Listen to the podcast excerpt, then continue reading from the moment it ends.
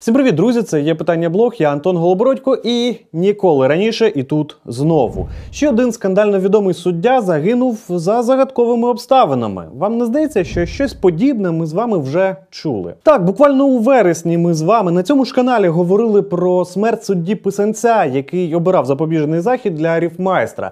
Тоді він після сварки з другом раптово вдарився головою об вазу. Цього разу нібито здійснив самогубство суддя, колишній суддя Солом'янського суду Сергій Зінченко, якого ще в 2017 році спіймали на отриманні хабаря. І от ви не подумайте, я зараз ні крапельки не зловтішаюсь, бо смерть це в принципі не привід для жартів. Я просто маю припущення, що в найближчий час, так рік-два, подібних смертей ставатиме все більше і більше. Чому так? Зараз поясню. Але для початку не забувайте поставити цьому відео вподобайки і підписатися на цей канал, якщо ви цього ще не зробили. Ну і натисніть дзвіночок, щоб не пропускати нових відео. Він знаходиться отут, от трошки нижче. Я його теж завжди не можу знайти, а він там трошки нижче відео. Ну і ще я часто бачу ваші коментарі, де ви дякуєте і підтримуєте роботу цього каналу. Надзвичайно вам за це вдячний. А якщо ви ще і будете радити цей блог своїм друзям, це буде реально величезний внесок в розвиток незалежної журналістики в Україні. Все з організаційною частиною закінчили. Поїхали.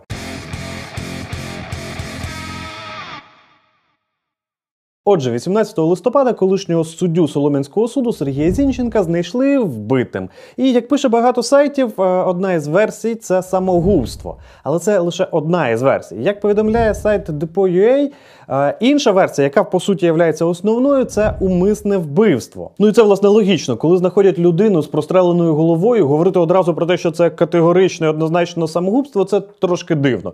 Можливо, для початку треба було провести якесь розслідування, а потім вже робити висновки. А ще, знаєте, є такий чудовий сайт, називається Судовий репортер. Як зрозуміло з назви, вони якраз працюють по тому, що відбувається в судах і які там рішення приймаються.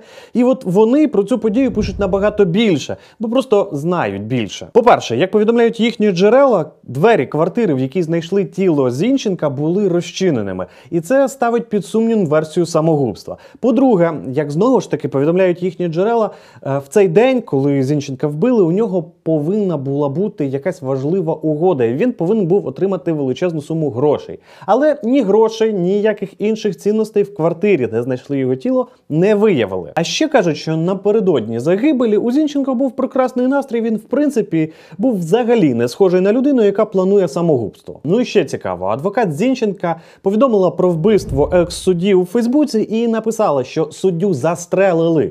Погодьтеся, між словами застрелили і самогубство є величезна змістовна різниця. Ну і раз ми вже заговорили про адвоката, то треба розібратися і в тому, для чого він був потрібен небіжчику. Очевидно, він не з апостолами перемовини вести збирався. А тут все просто. Ще в 2017 році детективи набу затримали Зінченка разом з спільником адвокатом під час отримання хабаря в розмірі 22 тисячі доларів. Ці гроші вони нібито мали передати якомусь чиновнику в міністерство юстиції для того, аби організувати схему зі зняття арешту з якогось майна. Нібито мова йде про приміщення ресторану. На цій справі тоді намагалися попіаритись усі, хто тільки міг. Колишній міністр внутрішніх справ Аваков хвалив своїх поліцейських. Юрій Лузенко, який тоді був генеральним прокурором, прости господи, він розповідав, що без нього нічого не могло відбутися. В принципі, в цьому немає нічого нового, бо у перемоги завжди багато батьків. Лише поразка сирота. Але справа набу була не єдиною справою, яка стосувалася загиблого судді. Була ще одна, і про це теж пише судовий репортер. Вона стосувалась махінацій за володіння квартир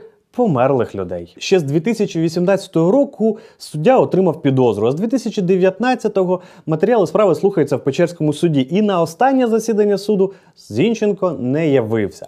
До речі, він там не єдиний фігурант, крім нього, там є ще кілька адвокатів, нотаріус, е, сільський голова і ще там кілька людей. Коли ми дізнаємося усі ці факти, версія з самогубством починає виглядати неправдоподібно.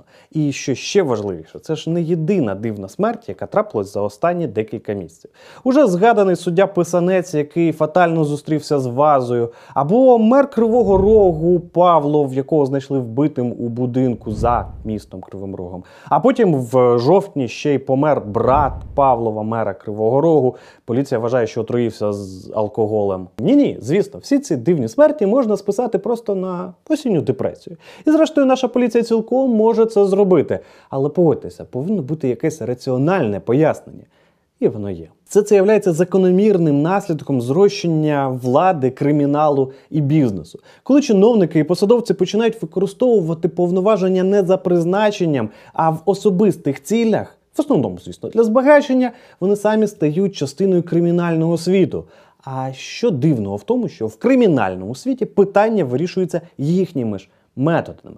Але ще ж крім того, ми маємо пам'ятати, що більша частина всіх цих посадовців і чиновників це просто гопніки, які виросли з часів 90-х.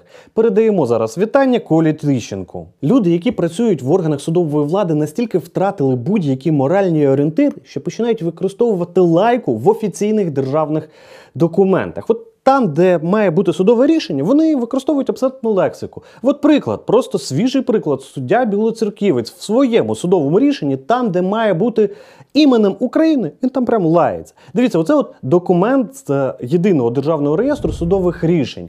І отут от прямим текстом написано: закрити провадження і. Відправити нахер. Так, це не фейк, це реальний документ з реального реєстру. Чи можна ще сильніше кудись деградувати? Здається, це вже повне дно. Чому ж тоді я кажу, що найближчим часом може стати ще гірше? Чому ж я кажу, що найближчим часом вони можуть тільки ще більше почати дивно помирати? А тут все просто: судова реформа розпочнеться ось ось. Етична рада, як би не пручали сусідці суддівські клани, вона вже створена і готова почати працювати. А я нагадаю, що вирішальне право голосу там не за нашими судовими покидьками, а за міжнародними експертами. Тобто порішать там нічого не вийде. І вже дуже скоро на світ Божий полізуть брудні подробиці, про які суддівські клани не хотіли б говорити. Ті подробиці, про які ми з вами говоримо постійно, і ті, про які ще навіть нічого не знаємо. А що буде далі? А далі вся ця мафіозна структура почне розсипатися за принципом доміно, тягнучи за одну ниточку, можна буде виходити на нові схеми і на нових покидьків, про яких ми реально ще нічого не знали. І от саме в цей момент можуть почати стріляти. Бо деяка частина, рятуючи свою шкуру, може почати розповідати про іншу частину, а тим це точно не сподобається. Ні, звісно, є і інший вихід. Можна просто почати звільнятися вже зараз, не чекати, поки почнуть досліджувати біографію кожного з конкретних судів. Таким чином, і свою шкуру можна буде врятувати, а можливо навіть життя, і життя державі спростити, бо не треба буде проходити купу зайвих бюрократичних процедур. Але ж є і ті судді, яким відступати вже нікуди. Вони будуть боротися до останнього. Це такі судді, як Вовки. З ОАСКу чи з Печерського суду. Коротше, нас з вами чекають цікаві часи. І щоб бути в курсі всього найважливішого, ви маєте бути підписаними на є питання блог. А щоб не пропустити, прослідкуйте чи натиснути у вас дзвіночок. Нагадаю, він ось тут трошечки нижче.